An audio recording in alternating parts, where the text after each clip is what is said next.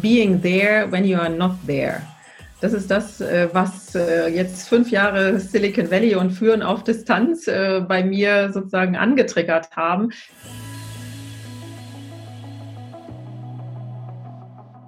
Hallo und herzlich willkommen bei Everyday Leadership, dem Live- und Leadership-Video-Podcast der D F B-Akademie. Mein Name ist Thorsten Hermes und ich unterhalte mich für Sie mit Menschen.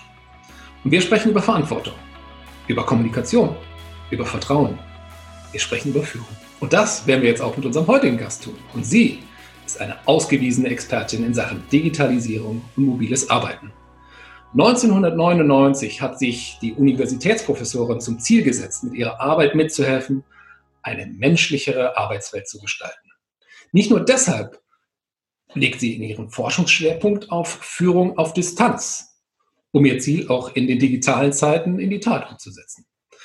Denn auch sie lernt täglich dazu, wenn sie die Hälfte des Jahres an der renommierten Stanford University in Kalifornien lehrt und von dort auch ihr Team an der Leuphana Universität in Lüneburg anführt.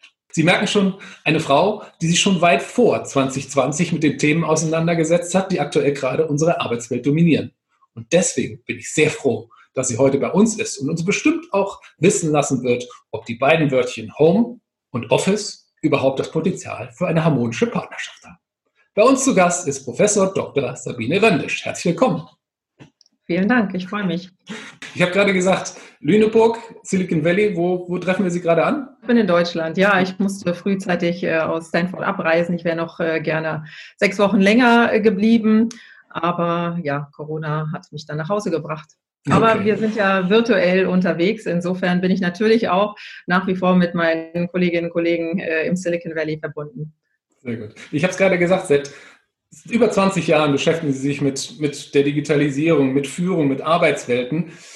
Und jetzt plötzlich spricht die ganze Welt über Ihr Thema. Also ich habe Sie als sehr bescheidenen Menschen kennengelernt, aber ist man auch so ein bisschen stolz, wenn man die Leute sich jetzt ihrem Lieblingsthema widmen?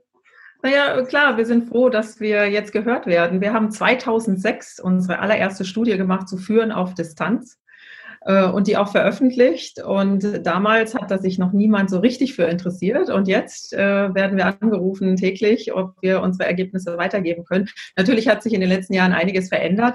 Äh, wir haben weitere Studien gemacht und werden auch nicht müde, uns mit diesem Thema Führen auf Distanz äh, auseinanderzusetzen. Wir sind ja auch selbst in unserem äh, kleinen äh, Team an der Uni äh, selbst äh, sozusagen unsere eigenen Versuchspersonen, weil ich ja, wie Sie sagten, die Hälfte des Jahres ungefähr, ein bisschen weniger in äh, U S A bin und wir unsere eigene Führung auf Distanz jeden Tag äh, leben. Ich bin mir sicher, Sie verfolgen ja auch die Presse und die Diskussionen, die da in den letzten Wochen laufen. Gab es irgendwas, wo Sie ge- gesagt haben, ei, ei, ei, wo Sie den Kopf schütteln mussten äh, oder was Ihnen gar nicht gefallen hat in dieser Diskussion? Naja, wir müssen erstmal gucken, wie der Begriff Homeoffice überhaupt benutzt wird. Ja, jeder spricht von Homeoffice und ähm, manchmal meinen dann Menschen etwas Unterschiedliches. Also wenn wir mal schauen, äh, Homeoffice heißt ja ganz klassisch, dass man auch einen eingerichteten Arbeitsplatz hat, wo Arbeitsschutz, äh, Arbeitssicherheit, ein gesunder Stuhl, ein ergonomisch geformter Stuhl et cetera dazugehören. Und dann gibt es natürlich noch das mobile Arbeiten, wenn ich am Flughafen bin, wenn ich im Außendienst bin, wo ich immer meinen Laptop dabei habe und dann ähm, natürlich auch auf meine Daten zugreifen möchte.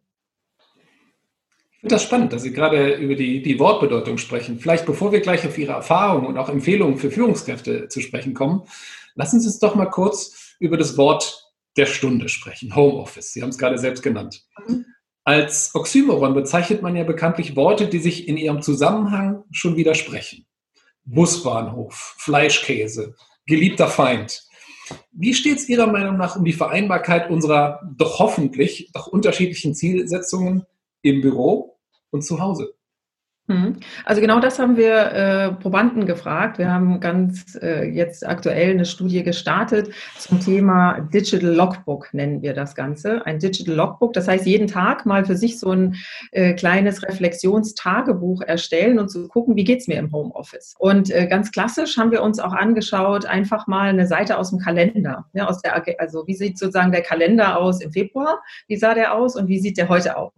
Und was man rein optisch schon feststellt, kann, von sehr, sehr langen Zeitfenstern sind wir jetzt auf ganz kleine, kurze Zeitfenster. Zum Beispiel eine Kollegin gesagt, ja, also ich bin früher immer in die in die Kantine gegangen, also halbe Stunde Mittagspause stand im Kalender. Ja, man geht hin, packt sich das Essen auf, den, auf, den, auf das Tablett und dann ist man in einer halben Stunde durch. Ja, zu Hause stellt man jetzt fest, die dreißig Minuten sind zu kurz für möglicherweise erstmal vorbereiten, dann kochen äh, und dann auch noch essen, ne, sodass wir also auch mit unseren Studierenden jetzt die Mittagspausen deutlich erweitert haben und äh, ähnliches. Also da, ne, mein Punkt ist, offline ist nicht gleich online. Und äh, was ganz spannend war, äh, zu fragen, seid ihr denn jetzt zufrieden im Homeoffice? Wie sieht's denn damit aus? Ne? Und da kann man sagen, also Punkte, die sehr positiv ähm, bewertet wurden, ist zum Beispiel der Handlungsspielraum. Ne? Dass die Befragten gesagt haben, der Handlungsspielraum, der hat zugenommen. Ne? Wir können jetzt uns selbst organisieren, wir können selbst auch Dinge entscheiden, also das finden wir super. Äh, der absolute Negativpunkt, den wir äh, identifizieren konnten, ist Transparenz, also besser gesagt mangelnde Transparenz. Ne, Transparenz heißt ja, welche Aufgaben sind wichtig, äh, wie bekomme ich Feedback, äh, no, solche Dinge, dass man sieht, wer arbeitet auch an was. Äh, und da haben die Befragten doch gesagt, das fehlt uns. Also die Transparenz, die fehlt uns schlichtweg. Und äh, wir sehen aber äh, im Homeoffice einen Zusammenhang zwischen der Transparenz und der Zufriedenheit. Also sprich, wenn ich weniger Transparenz habe, ist meine Arbeitszufriedenheit auch geringer. Deswegen Tipp für die Führungskräfte, für Transparenz sorgen im Homeoffice, also den Mitarbeitenden doch vielleicht nochmal ein Wörtchen mehr mit auf den Weg geben, erklären, warum die Aufgabe wichtig ist oder welche Aufgabe wichtig ist, was sind die Leistungskriterien, wie sieht ein qualitatives Feedback auch aus. Die beiden Punkte, die Sie gerade genannt haben, das menschliche Bedürfnis nach Essen und die Transparenz mal zusammen. Mir hat nämlich kürzlich ein Bekannter erzählt, er würde gerade so an so einem spannenden Thema arbeiten, dass er selbst beim Kochen mit seinen Kindern sich noch zwei Stunden Notizen machen musste. Im Büro gibt es ja immer noch sowas wie eine Stechuhr. Aber zu Hause sind zwei Stunden Notizen machen beim Kochen eigentlich Arbeitszeit? Oder anders gefragt, was kann man als Führungskraft tun, um Kolleginnen, Kolleginnen zu Hause zu unterstützen? Das ist privat und das ist jetzt Arbeit. Ich glaube, wichtig ist jetzt, dass wir die Chancen nutzen, die wir gerade auch jetzt im Homeoffice haben, für kreative Phasen. Ja, also auch für mehr Ideen. Wenn wir von Innovation sprechen, wenn wir davon sprechen, dass wir auch äh, Ideen äh, generieren wollen, ja, dann brauchen wir auch Zeiten, wo das passieren kann. Und das finde ich äh, so faszinierend im Silicon Valley. Da haben eben die Menschen eher so, ein, so, ein, so, ein, so, ein, so eine Agenda, so ein so einen Kalender, äh, wo einfach auch Freizeiten, also freie Zeiten sind, wo ich sage, okay, ich habe jetzt eine super Idee, da möchte ich mich gerne mit dir austauschen. Und äh, dann ist ein Anruf und zack, sitzen wir irgendwo und tauschen uns über Ideen aus. Ja, da kann ich nicht wie in Deutschland manchmal ein halbes Jahr warten, bis dann ist die Idee schon äh, wieder sozusagen über, überholt. Wenn ich mir das gerade so vorstelle, wie Sie es eben beschrieben haben, die Kalender sind voll, eine Videokonferenz jagt die nächste und auf der anderen Seite das, wie ich finde, tolle Streben nach Kreativität. Wie passt das zusammen im Homeoffice? Auch gerade vielleicht nach Corona, ne? wenn, wenn eben viele Unternehmen überlegen ja auch, ob sie das nach Corona fortsetzen sollen. Ja. Bleibt dann immer noch Zeit für Kreativität, Ihrer Meinung nach? Ja, ich hoffe es auf jeden Fall. Also auch wieder vielleicht so aus dem Selbstversuch berichtet. Wir machen seitdem jetzt alle im Homeoffice sind jeden, jeden Tag vierzehn Uhr eine Session von einer Stunde, wo sich alle dazuschalten, wo wir ein kleines Update machen, ein bisschen Socializing machen, ne, so eine virtuelle Kaffeepause mit einbauen. Und da passiert einfach ganz viel, wo Ideen ausgetauscht werden. Was könnten wir noch machen? Wer hat was gehört? Also das ist eine ganz, ganz wertvolle Zeit, die wir vorher in dieser Intensität gar nicht uns genommen haben. Und wo wir jetzt natürlich überlegen, das macht ja einfach Sinn, dieser wirklich regelmäßige Austausch, diese Dailies, wie wir es nennen, mhm. ja, dass wir die auch auf jeden Fall irgendwie versuchen beizubehalten, auch wenn viele dann wieder auf Dienstreisen sind und so weiter. Da müssen wir noch einen Weg finden, wie das am besten passt. Eine Herausforderung, die viele ManagerInnen kennen, ist im Rahmen der Führung auch die richtige Mischung aus Freiheit und Kontrolle zu finden. Eine Herausforderung, die im analogen Leben schon viele Facetten hat, aber im mobilen Zeitalter, glaube ich, noch, noch anspruchsvoller wird. Wie stellt man als Manager in im Homeoffice sicher, dass man nicht zum Kontrollfreak wird und stündlich nach irgendeinem Reporting fragt, aber auf der anderen Seite seinem Team auch trotzdem so viel Guidance und Support geben kann, dass man die gemeinsamen Ziele auch im Auge behalten kann? Ja, bei der Führung auf Distanz ist die zentrale Variable Vertrauen. Ja, das zeigen ganz viele Studien, dass es wirklich ohne Vertrauen äh, schwierig ist, auf Distanz zu führen oder auch auf Distanz zu arbeiten und dass oftmals auch ein Vertrauensvorschuss gegeben werden muss, damit das Ganze funktioniert. Ne? Wie baut sich Vertrauen auf?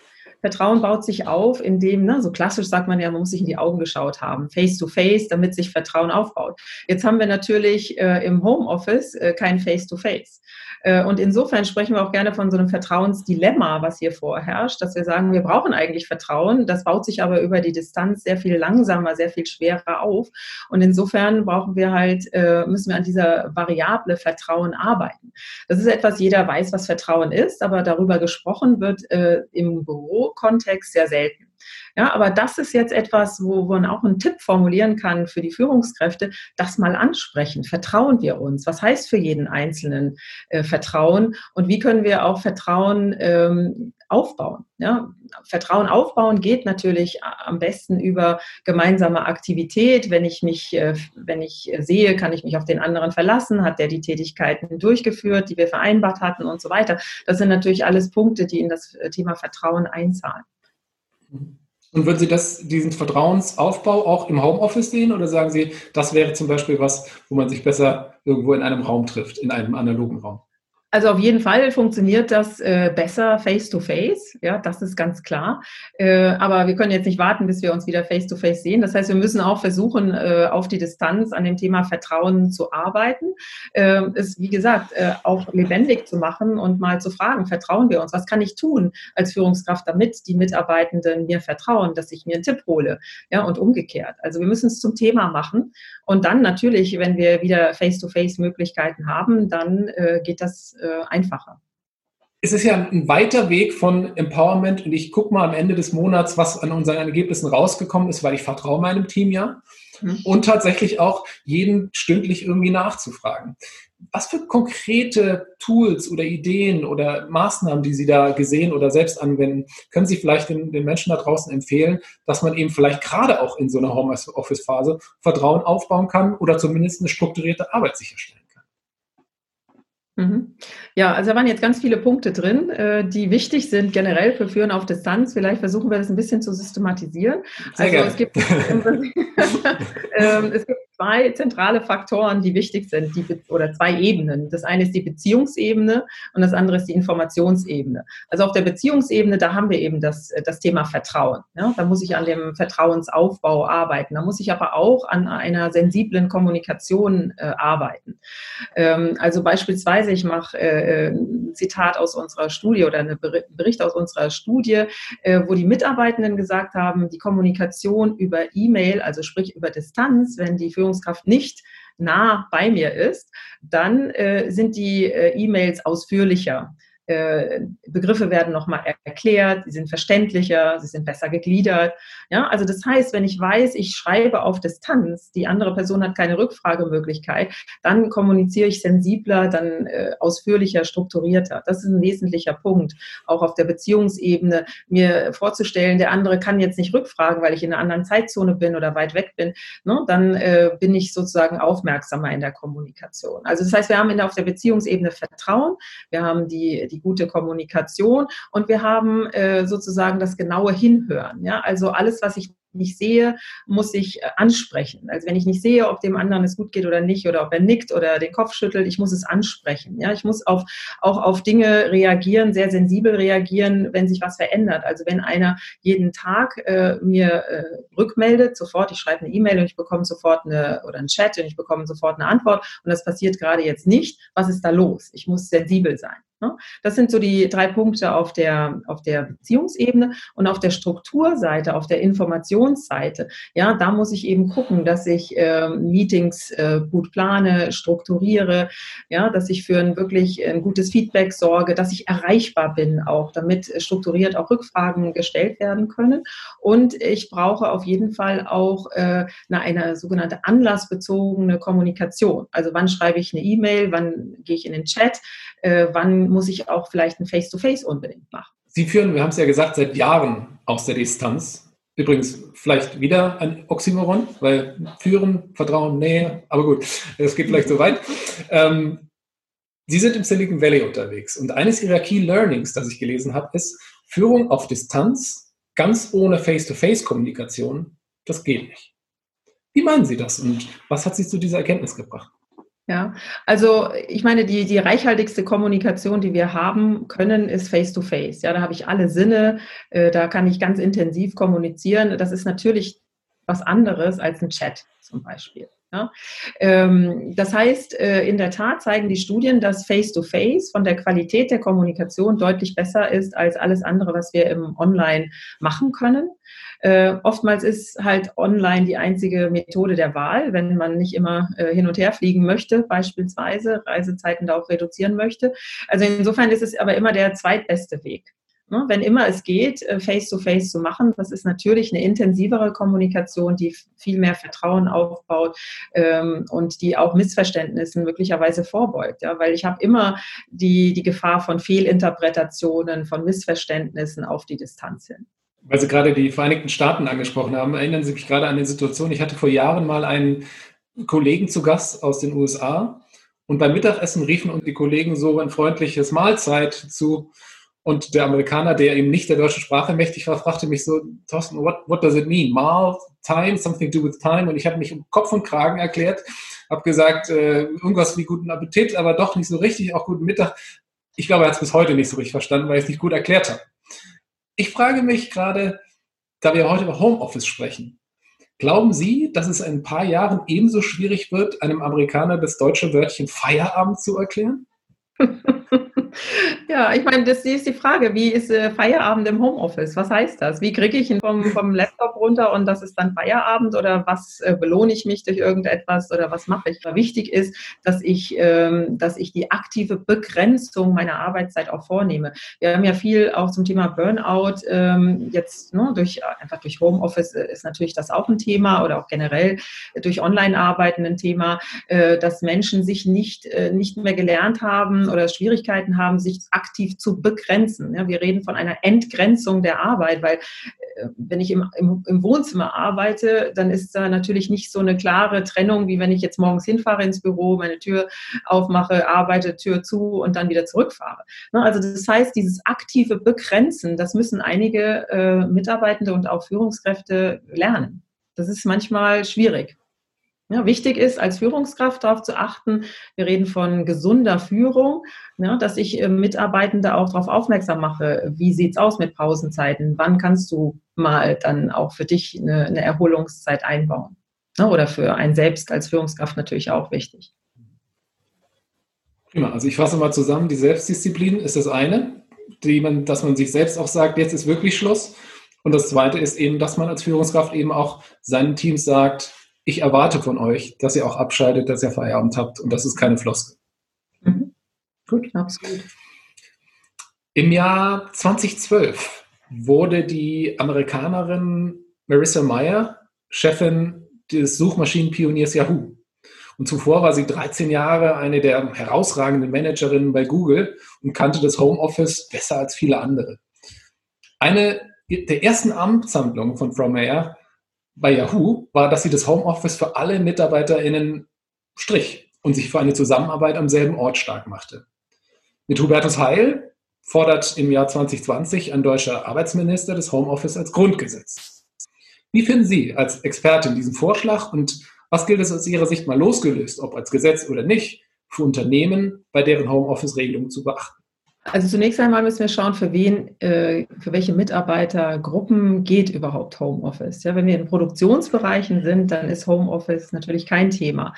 Homeoffice ist gut realisierbar für sogenannte Wissensarbeitende, die im Prinzip ihr, ihr Smartphone und einen Laptop brauchen und dann einsatzfähig sind. Da kann man das natürlich sehr gut machen. Ja, das, was wir auch in unserer Studie gesehen haben, ist, dass natürlich die Zusammenarbeit im Homeoffice äh, sich anders gestaltet und auch reduzierter wahrgenommen wird, dass ich also weniger mit den anderen zusammenarbeite, was ein Negativpunkt ist. Ja, deswegen ist es sicherlich sinnvoll, äh, vielleicht so eine Kombination auch zu machen, dass man sagt, äh, nicht ausschließlich im Homeoffice, sondern eine gute Kombination auch herzustellen, wo ich eben äh, Austauschzeiten äh, habe, wo ich Face-to-Face-Kontakte habe, wo ich Zusammenarbeit Arbeit organisieren kann, face-to-face, aber auch die Flexibilität den Mitarbeitenden ermögliche, dass sie von Zeit zu Zeit auch Homeoffice machen können. Wir haben auch in unserer Studie, ich mache nochmal ein Beispiel, gehört, dass zum einen Mitarbeitende gesagt haben, wir fühlen uns isoliert im Homeoffice. Wir möchten das gar nicht mehr. Ja, wir sprechen von einer sogenannten professionellen Isolation, wo man auf einmal sagt, ich habe gar keinen Anschluss mehr, ich kann mich gar nicht mehr mit irgendjemandem austauschen. Und die Menschen sagen, ich möchte gerne wieder zurück. Ja, oder ein anderer, wo ein Vater sagte, ich arbeite im Homeoffice. Er hat sehr dafür gekämpft, dass er dann die Fahrzeiten nicht mehr hat, dass er mehr Zeit zu Hause bringen, äh, verbringen kann. Und dann äh, gestaltete sich die Situation so, dass er sagte, ja, meine Frau fährt zum Einkaufen, kommt mit schweren Tüten beladen zurück. Ich sehe das aus dem Fenster, dass sie sich sozusagen da mit den Tüten abschleppt.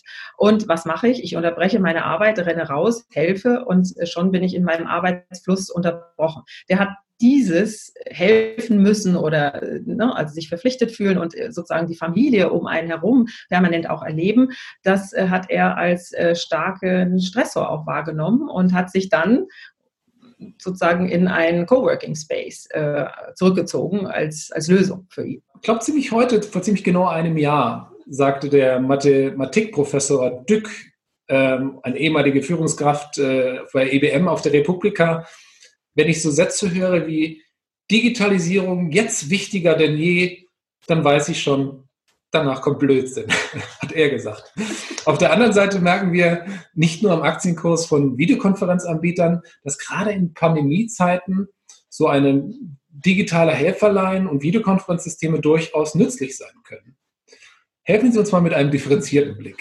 In welchen Situationen ist die Nutzung von digitalen Endgeräten im Hinblick auf Führung dem menschlichen Kontakt vorzuziehen, weil es einfach besser ist, und wann nicht? Mhm.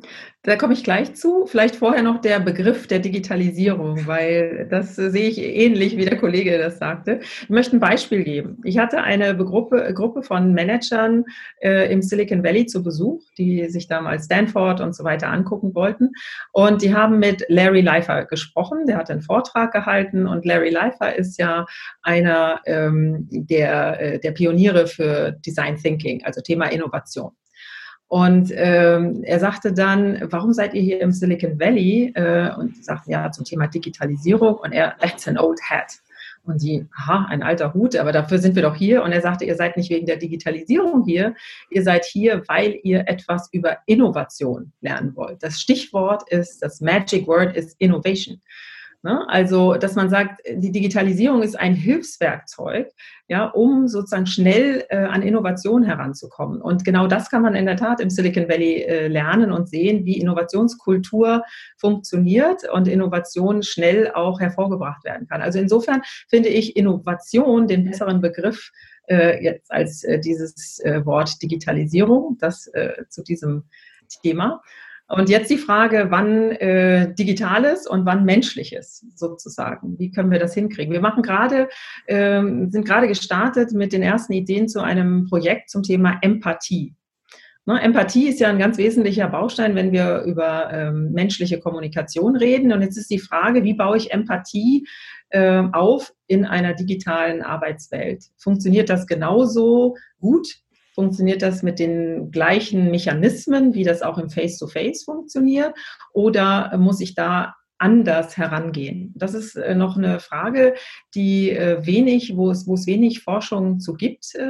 Und da wollen wir ein bisschen genauer reinschauen. Geben Sie uns noch ein paar Beispiele, wo konkret Sie sagen, da würde ich immer auf den Messenger, auf die E-Mail oder Ähnliches greifen. Und hier würde ich es eben nicht tun. Ich habe jetzt gerade eben an die Situation gedacht.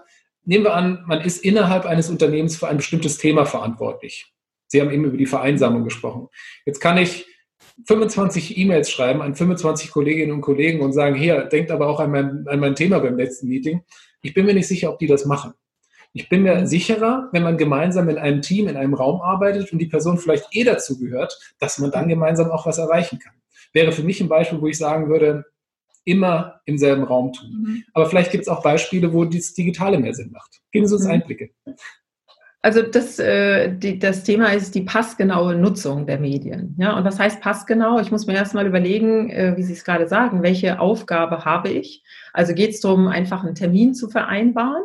Oder auf der anderen Seite des Spektrums, vielleicht geht es darum, einen Konflikt zu lösen. Ja, das heißt, ich habe eine Komplexität, äh, eine unterschiedliche Komplexität von Aufgaben. Wenn ich äh, versuche, äh, Konflikte äh, per E-Mail zu lösen, werde ich sicherlich nicht sehr erfolgreich sein. Das heißt, ich muss mir überlegen, wie ist der Komplexitätsgrad de, der Aufgabe? Also Konfliktlösen ist sehr hohe Komplexität. Das heißt, da brauche ich ein äh, reichhaltigeres Medium. Also Face-to-Face wäre ein sehr reichhaltiges, also das reichhaltigste, was wir bekommen können.